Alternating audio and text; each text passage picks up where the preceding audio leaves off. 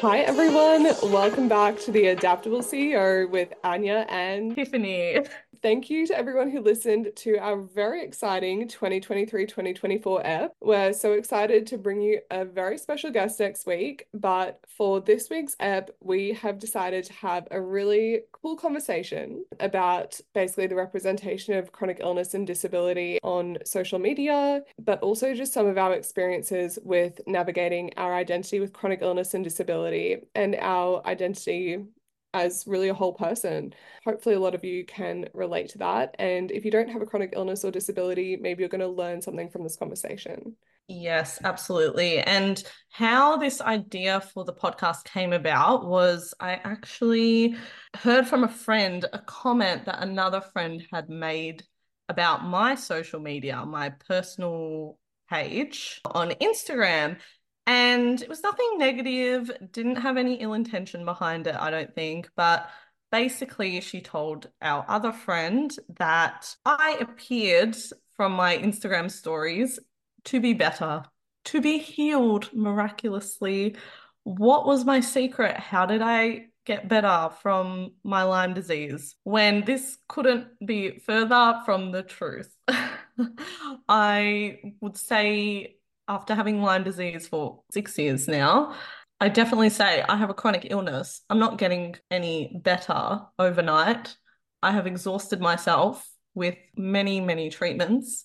And while I do have hope that I will improve gradually over time, I'm definitely not just healed over the last few months because I've been posting lots of stories, being out and about and whatnot. So, yeah, that sort of led to the discussion Anja and I have had this morning about how we are viewed on social media, how we battle internally with how we are seen by other people, how we see ourselves. So, yeah, we just thought it would be a great conversation to record today. Yeah, and I think just adding to what really led to this and the conversation that we had this morning even people that, you know, we know mutually that have seen you when you're more sick and seen you now, they've even thought that you've seemed better just because, like, of what you're posting, how you seem, that you've been out more. But, like, knowing you, you've just been making a really much more deliberate effort because you've decided to just embrace life more. But behind the scenes, you've been hit by more like viruses, flus, colds, low points, flares, in addition to your daily symptoms. Can you speak to that, like, a little bit more on how you've just gone for it, but there are obvious consequences to making that decision too. Yeah, absolutely. Well,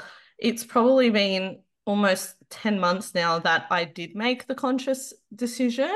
I was just fed up of my mentality of thinking this is my life. I'm not able to enjoy things that other people can enjoy. And it was just like a switch went off in my brain. And I just wanted to find a job within my capacity I wanted to go out, out with my friends more within my capacity. I wanted to reconnect with my friends more within my capacity. I must stress within my capacity, which is not the same as somebody who does not have a chronic illness or disability. But of course, when you take a picture, when you take a snapshot, you post it on Instagram or I post a photo with a drink, with an alcoholic beverage. That does not mean I have gone and gotten absolutely sloshed that day or night. So yeah, there's many, many nuances to this whole topic, but yeah, it can be frustrating. But I also think people that aren't chronically ill or disabled sometimes have similar problems with social media. What's been your experience, Anja, especially since you're a lot more vocal on your social media about your disability and the advocacy work you do as well? People see you traveling around the country all the time, doing amazing speeches. Like everyday people couldn't even do that. but how do you do it and manage your health at the same time? And how do you think people perceive you? I think i really struggle to actually put out a really like honest image of what it's like. So i think a few examples are like i did a red carpet and unfortunately 24 hours before that I was in hospital under anesthetic. I had some like issues post-op with my heart. So I just really wasn't feeling well the next morning. And I had to get on a plane by myself without a support worker. And I usually was would travel with a support worker. And even though I had like a bit of time to rest at the hotel that night before the event the next day, I really wasn't well. And I think that people often don't see that because I can put on the face of being well really well and like kind of act it. So yeah, I think it can be really difficult for people to understand what I truly go through. And then if I tell them what I truly go through, then they don't think that I enjoy the rest of it. That's just one example, but there's been many examples where you've had speaking jobs and you've been in a hospital the day before, the day after, and you schedule almost your health appointments, which are so, so many around your work commitments or vice versa. And people don't see all that effort behind the scenes for you to appear like you're doing it all. And I'm not saying that's what your intention is. It's just you have goals like every other person. You have ambitions like every other person. You're not defined by your health in every which way.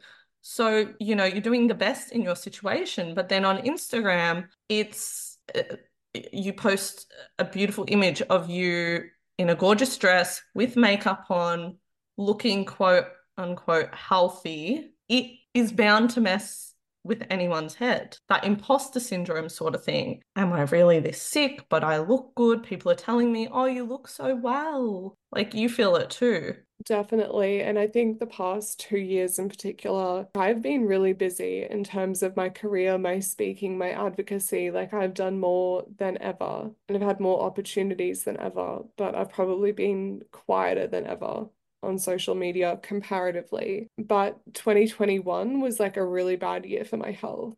But like I had a feeding tube in and I wanted to share more of that. And like my engagement was suddenly really, really high because people could see that I was sick and suddenly wanted to engage with me on socials. And I'll talk a little bit more about that later in the episode. But before that, like it was bizarre. Like I wasn't really necessarily seen as someone with a disability. It's just been really bizarre because social media just was never really a true representation. And I withdrew, I think, because I realized it would never be either the sick or the healthy. And I was trying to work out how I could balance that and mm-hmm. how people would actually accept me as the whole person of who I am. Yeah.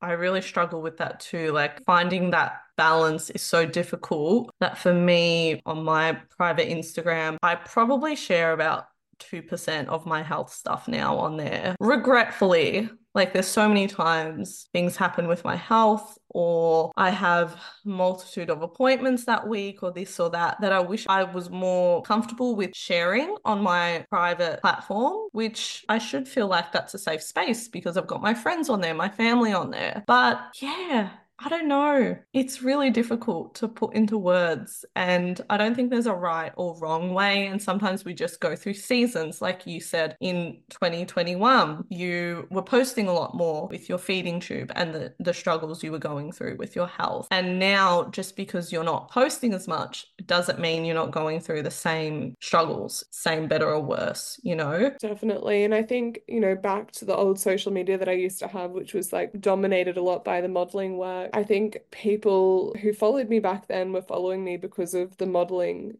scene. And for that audience to then adjust to now, my platform's mainly kind of disability advocacy. And then I try and kind of put more social stuff up on there every so often to show, like, actually, I'm still a person because so many people still don't understand how anonymous, you know, disability advocacy is with just being a person, or being sick is with just being a person, which is a whole discussion in and of itself. When I was that, you know, model that was just doing shoots like most of the time and all of that, like I still had the health stuff going on. There are so many days where I was on a photo shoot and 24 hours later I was in hospital with a kidney infection, or I was on a runway and having, you know, photos and videos posted, but that morning I had to do a massive flush and then I had gastro and then I had to take a ton of Imodium and then I had like a large ovarian cyst as well at the time that I had to get removed in emergency surgery two weeks later. There's so much that's going on behind the scenes and we talk about invisible disability so much. Like, yeah, sure, I'll accept that. To most people, I have an invisible disability despite having scars and this and that, but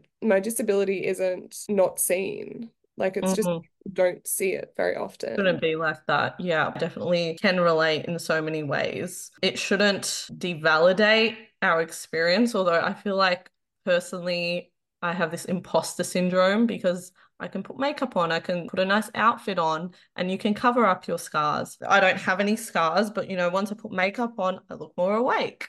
Or like something so silly I do, I get eyelash lifts every five weeks or so. Yes, they look pretty, right? I like having long eyelashes. I don't have to curl them every day. However, why I do that not only saves me time, but every time I look in the mirror and I'm fatigued every damn day and I've just rolled out of bed, had four hours sleep, broken sleep. I look in the mirror and my eyes look 10 times more awake. So then subconsciously for that split second, I feel less exhausted. Placebo effect, whatever, it works. Hacks. Yeah, oh. things like that, you know, I never thought I'd be doing. Incredible. I might have to do the same. Honestly, it's game changing. Like you really can convince yourself for a good minute that you're not bloody exhausted. I'll take the minute. Yeah, we've jotted down so many examples here. We will share a funny one with you. When Tiff and I were together for New Year's Eve, we literally had these huge suitcases. mine had to go on the plane, so mine was only like 23 kilos. But Tiff, like, how heavy was yours, do you reckon? Oh my God. It had to be like 30 kilos. It was. it was really heavy. And look, these days, thank God, I don't have to carry my enema kit. Um, I probably should, but that used to add to my uh, suitcase allowance. But our suitcases were embarrassingly heavy, and half of my suitcase had my bloody supplements and vitamins in there that keep me feeling head above water.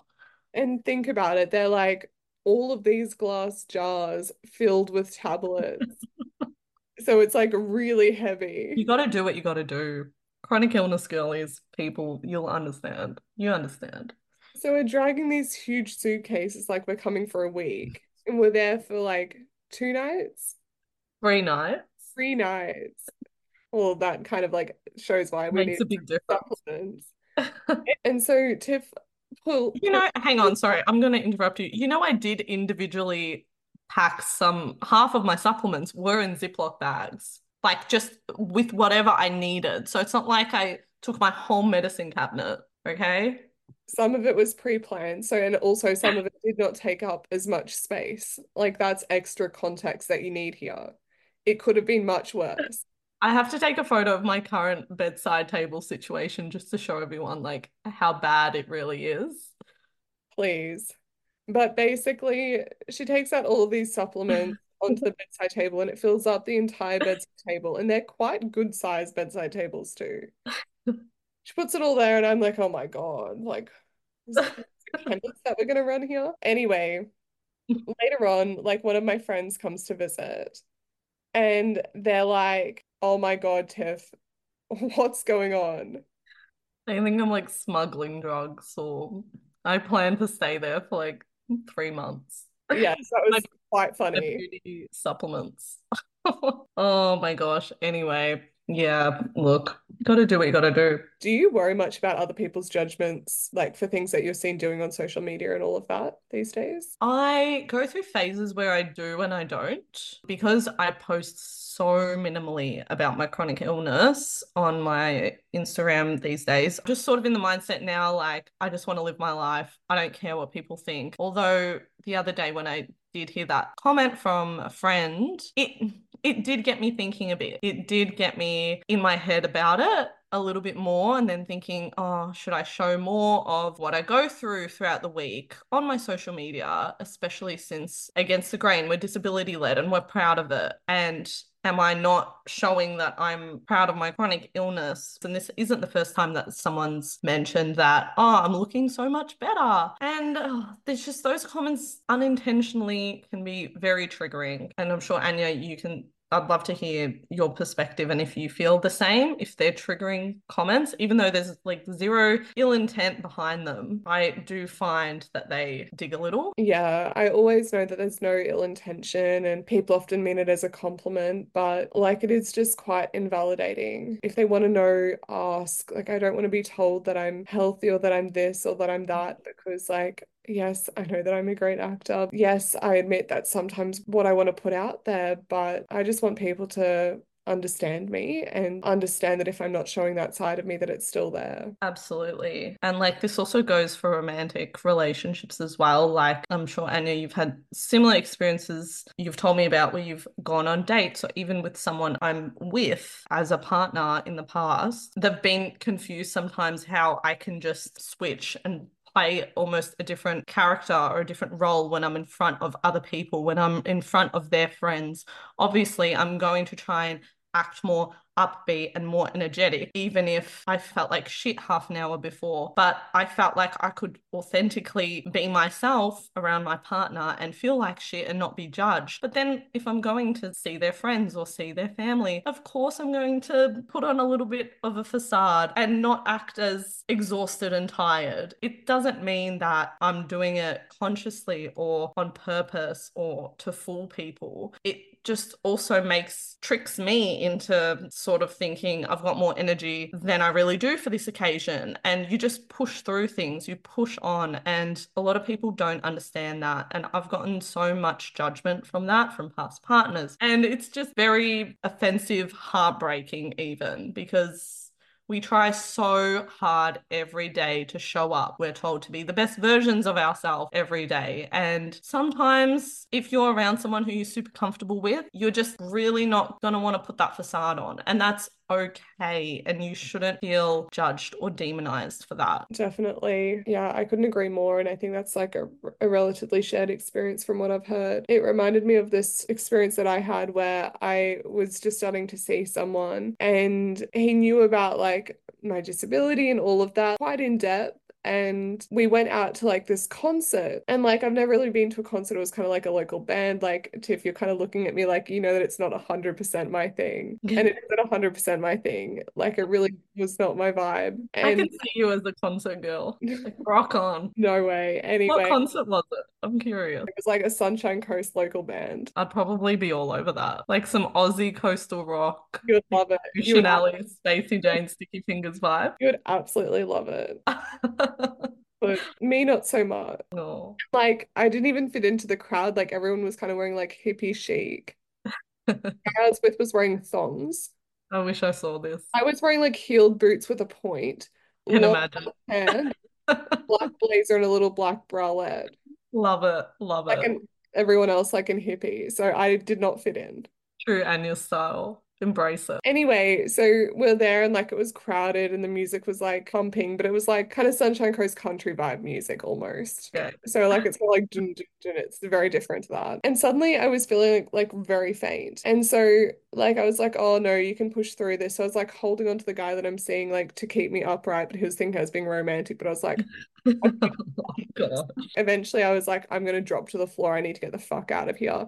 So I was like, I'll be back in a moment. Oh, like no. this is how I approached. I'll be back in a moment. And then I like ran for the door so I could try and sit down and like collapsed into one of these like chair bench things. And then this lady could see that I was like really pale, like I was gonna pass out. And she came up to me. She's like, Are you okay? Are you okay? And was like, went, bought me water, looked after me. And I was out there for maybe like 25 minutes, recovered, and then went back in and was like, Oh, sorry. I was just like in the bathroom. Oh my gosh. People don't understand what like what's wrong with us that we're sick and then we blame them. Or that's me at least. Yeah. Oh, you don't want to feel like a burden as yeah. well. Yeah, I just didn't want to feel like a burden, like in that situation. But then like when we came home, he was like, You went in the bathroom that long, like what's going on? Are you okay? And I told him. And you know what he ended up saying? Oh no, what? I'm not Like- gonna like it.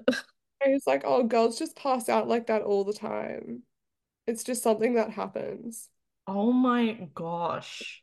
Who responds like that? Yeah. And that just goes to show like why sometimes we just we don't feel comfortable and that's okay and you you shouldn't be portrayed as faking something or Yeah. faking feeling sick. And people just don't get it. Well, at least you saw his true colors Yeah, but like also that you never really know what's going on for someone with illness because they can mask it pretty well. Oh, we are experts we deserve Golden Globes. What are the awards in the state? Like, or is that for music? I really don't know, to be honest. We deserve an Oscar for how well we can act, honestly. I think like it's an interesting thing to discuss, really, because obviously, like, we can worry about other people's judgments about activities that we're seen doing, but I think it's difficult to show both sides at the same time sometimes with invisible disability because you either have to explain, like, that you have a disability or mention something about it. Otherwise, you're not seen as having a disability. And I think that's the like crux of what I've always struggled with. 100%. I agree with that. And it's yeah, even for me, since I've started working this year or last year, I should say, when I tell friends and stuff that, yeah, I've got a job, I'm, I'm working again, again, they, they think I'm better. They don't see behind the scenes. They don't see that my boss has the same illness as me and she's super understanding with my lived experience. And she's made many accommodations for me. And I recognize I'm so blessed in that case because so many people with chronic illness and disability aren't able to work, participate in social activities like everyone else because of inaccessibility and lack of awareness and lack of those accommodations. So it's just really saddening for me and I'm I'm grateful every single day, but also so much more needs to be done in workplaces, at concert venues, you know, at cafes, in restaurants. More people with chronic illnesses and disabilities need to be hired and treated as quote unquote healthy, normal people, whatever you want to phrase it as. But what should come with that is adjustments and asking that individual what they need, not putting them in a box, if you know what I'm trying to say. It's it's really hard sometimes, Viv. No, I think that was fantastic. And I think what people often don't realize, and what it took me a long time to fully realize, was that even though the disability isn't invisible, the access needs are not invisible. Like they mm. exist. Like the mm. disability still exists and the access need still exists. And it can still be inaccessible for people that might not have like a mobility aid. I think there needs to be a lot more awareness that invisible disabilities do exist and like how they impact people because that mm. make up the majority. And then, you know, so many people that do have visible disabilities have so many invisible disabilities as well that yep. they necessarily get as much support with because they're just not as obvious. And people always want to talk to them or know more about what's visible. Focus on the visible, yeah. Yeah. That's a really good point. Yeah. And I think something that I found was like when I had a feeding tube, everyone was like focusing on that and suddenly having my disability visible for a mm. short period of time was just so strange. Mm. Like on social media, suddenly I had so much more engagement. All of my likes on my posts went up all of a sudden, a lot of like messages, like everything. And I wasn't really doing anything differently apart from having like a tube in my nose. It was just bizarre. And it felt like me with a feeding tube or me having a more visible disability online was so much more popular. But mm. when I was out and about in society, like even people that knew me wouldn't want to engage with me because they like had this fear all of a sudden and they didn't know how to talk to me. They didn't know how to respond to things that I'd say because they'd be so focused on the tube that was coming out of my nose and they couldn't see him as a person anymore. So like it was this very strange learning for me about it seeming so popular online but normal being so acceptable in society. That and would have felt so strange and really uncomfortable I'd imagine. Definitely. Like it was horrible like in real life mm. to be mm. treated like that but mm. online like it was quite affirming and i just wonder like I think there are so many negative so ways. Contrasting. On a positive way, you kind of wonder if like online breaks down like some of those barriers to like obviously reach people with similar interests, but that place of being uncomfortable to know more or ask a question or understand what's going on. Whereas in person, it's you know, people are too scared to ask or to say something wrong. Yeah. Like otherwise if you can just see it and consume it and understand it, like people find it easier. What would you say to people who know someone with a feeding tube or a physical disability, whether they were born with it or they acquired it later on in life, what advice would you give someone who isn't sure what to say or what to do sometimes, but they want to help out their friend or or how would you approach that situation. Just get to know someone as a person first. Like, that's it ultimately. So many people take things in different ways. Like, for me, usually I'm very happy to have like a conversation direct upfront about, mm. you know, my disability. But for a lot of people, they believe, and rightly so, that their disability, their illness is not anybody else's business. And it will never be anybody else's business. And they don't want to disclose it to anybody, which I support. But like, I'm not like that. People,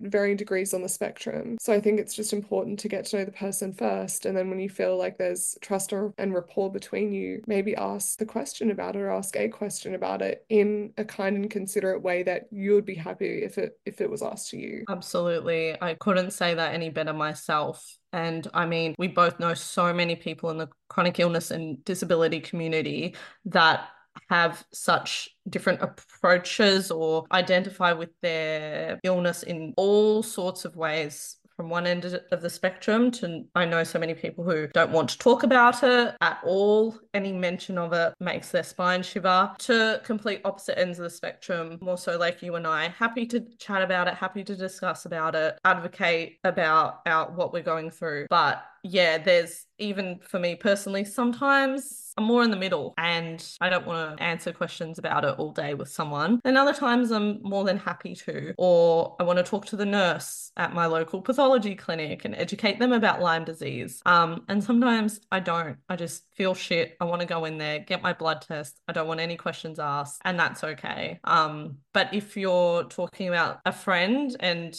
getting to know them for who they are, I think that is the best way to start and then go from there. Definitely. I think like so often like openness produces like openness as well. So if you're really wanting to have like an open conversation with a friend and you feel like you've reached like a point where there's enough trust, like obviously don't just like dump something like very traumatic and open to them. But like if you've experienced anything like health related in your life, you could potentially disclose that to them and then you could see if they open up about anything back to you. Like as a funny example, Tiff and I were out at a bar and we had some people come up to us and buy us a drink. I was just there sipping my drink and then I like tune my ears into the conversation that Tiff was having. And I don't even know what you're going to say. You're scaring me. Go. it must have said something about like Lyme disease or whatever. And like this guy's there going like on and on about his arthritis. Yes, I remember. I'm thinking this is ridiculous. Oh, we had the best conversation. Like truly, truly. this was like he probably was in his 60s. He was part of like a work Christmas party group. And I got stuck talking with him. Of course, when he sat down, I'm thinking, here we go. But he was the most loveliest man. And we had the best conversation for about 40 minutes. That's who we get approached by when we're out. oh my gosh. But yeah, so Tiff had a really nice conversation about arthritis um, because she decided to offer a little disclosure herself and she received a lot in return. I don't even know how the conversation started. I think he was complaining about an ache or a pain or something. And then I just went off that and yeah, and you wouldn't think that, you know, you'd have so much in common with a person sometimes and you can have a great conversation and just leave it there. Yeah, it was fantastic. It was a good conversation. We hope that you've enjoyed tuning in for this episode where we've just chatted over a few topics. If you have any requests for future episodes, if you'd like to suggest a guest or if you'd like to come on as a guest yourself, we would love to have you on. Um, we have, like we've said, a few incredible guests coming up and a few little things happening in our lives that we'll jump on, have a chat to you about as well. So stay tuned. Thank you so much, guys. Have a good week. Bye. Bye.